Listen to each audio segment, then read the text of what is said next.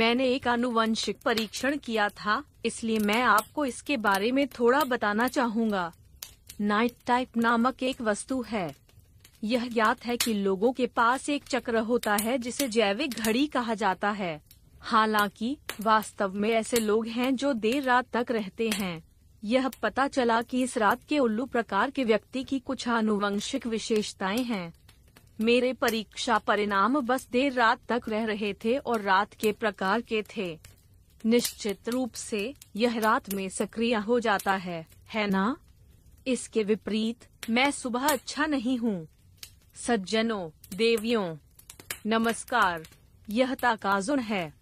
आइए आज अपने भविष्य के लिए ज्ञान का निर्माण करें। राइनाइटिस के लक्षणों के लिए प्रभावी होने की संभावना वाले पूरक को अच्छी तरह से सत्यापित करें। इस बार मैं एलर्जी के विषय को संक्षेप में प्रस्तुत करना चाहूँगा। ऐसा इसलिए है क्योंकि मेरा सबसे अच्छा दोस्त जिद्दी एलर्जी से पीड़ित है। अब भी घर की धूल के जवाब में नाक की भीड़ और खुजली वाली त्वचा होती है। जब मैंने अपने खाने की आदतों में सुधार किया तो मुझे अब कोई प्रतिक्रिया नहीं मिली जो मेरी त्वचा को फटा देती है। आखिरकार एलर्जी मुश्किल होती है। बेशक एलर्जी के कारण व्यक्ति से दूसरे व्यक्ति में बहुत भिन्न होते हैं।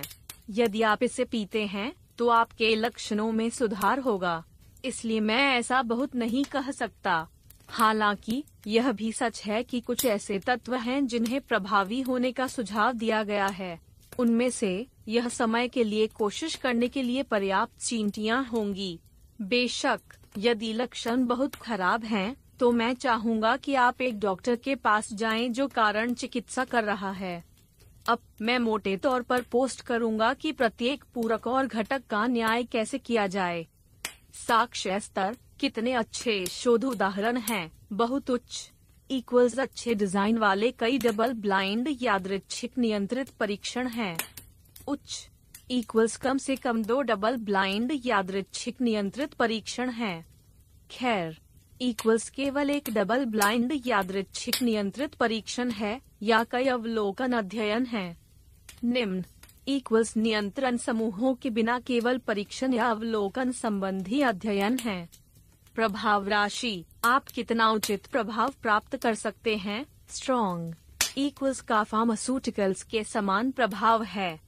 अच्छी तरह से इक्वल्स प्रभाव का एक स्तर है जिससे आप अवगत हो सकते हैं।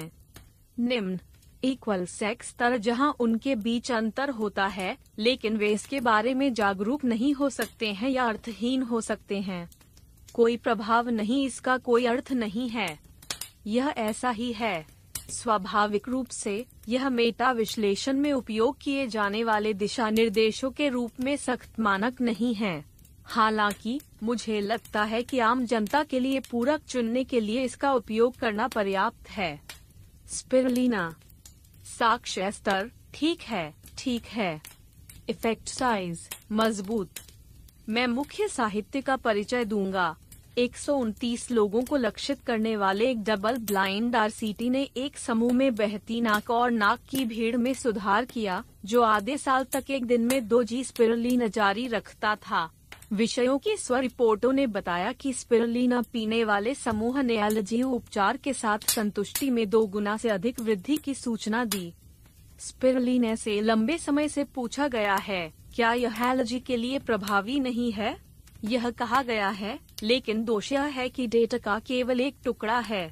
मैंने इसे व्यक्तिगत रूप से इस्तेमाल किया लेकिन मुझे कोई ध्यान देने योग्य परिवर्तन महसूस नहीं हुआ।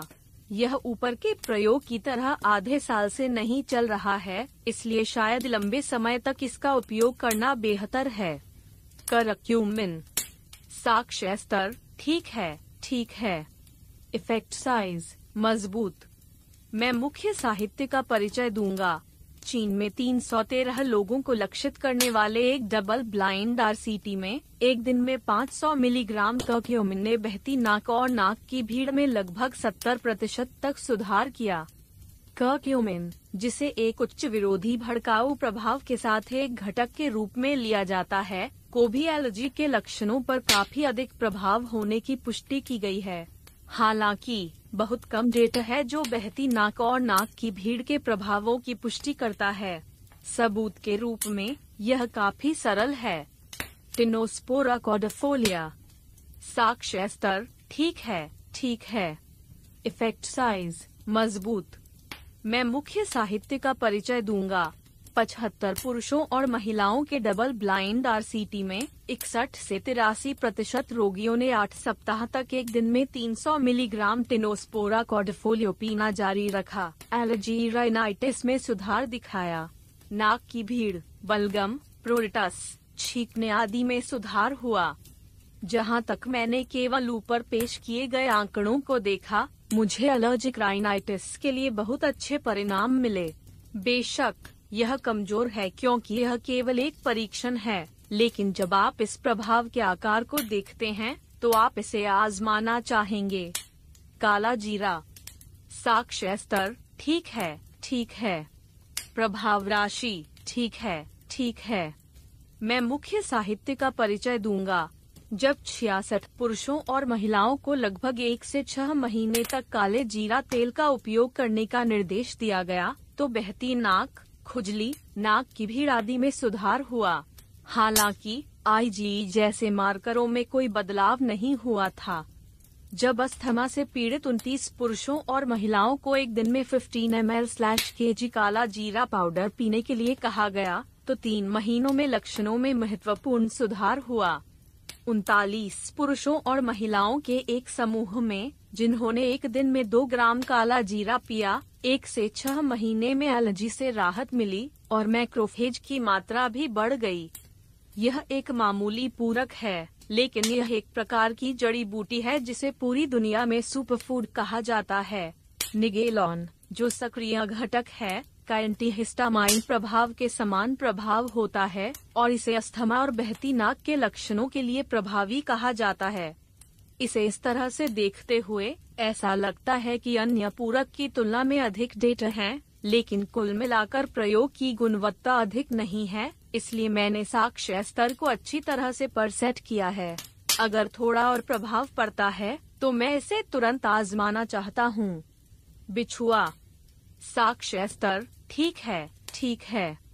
प्रभाव का आकार कम। मैं मुख्य साहित्य का परिचय दूंगा। उनहत्तर पुरुषों और महिलाओं के डबल ब्लाइंड आरसीटी में जब उन्होंने उन्हें लगभग एक सप्ताह तक बिछुआ का उपयोग करने का निर्देश दिया तो बहती नाक, खुजली, नाक की भीड़ आदि में थोड़ा सुधार हुआ। बिछुआ को स्टिंकिंग नेटल भी कहा जाता है और यह एक औषधीय जड़ी बूटी है जिसे हर्बल चाय के रूप में पिया गया है क्योंकि इसे विदेशों में एलर्जी के खिलाफ प्रभावी कहा जाता है। हालांकि अब कुछ सत्यापन उदाहरण हैं और पुष्टि किए गए प्रभाव का आकार कम है, इसलिए इसे आजमाने के लिए पर्याप्त नहीं है। सारांश। यह उन सामग्रियों का सारांश था जो एलर्जी के लिए प्रभावी होने की संभावना है। कुल मिलाकर मुझे यह भास है कि साक्ष्य का स्तर अभी भी कम है। व्यक्तिगत रूप से मुझे लगता है कि अपने शरीर के साथ स्पिरुलिना और करक्यूमिन के साथ प्रयोग करना एक अच्छा विचार है।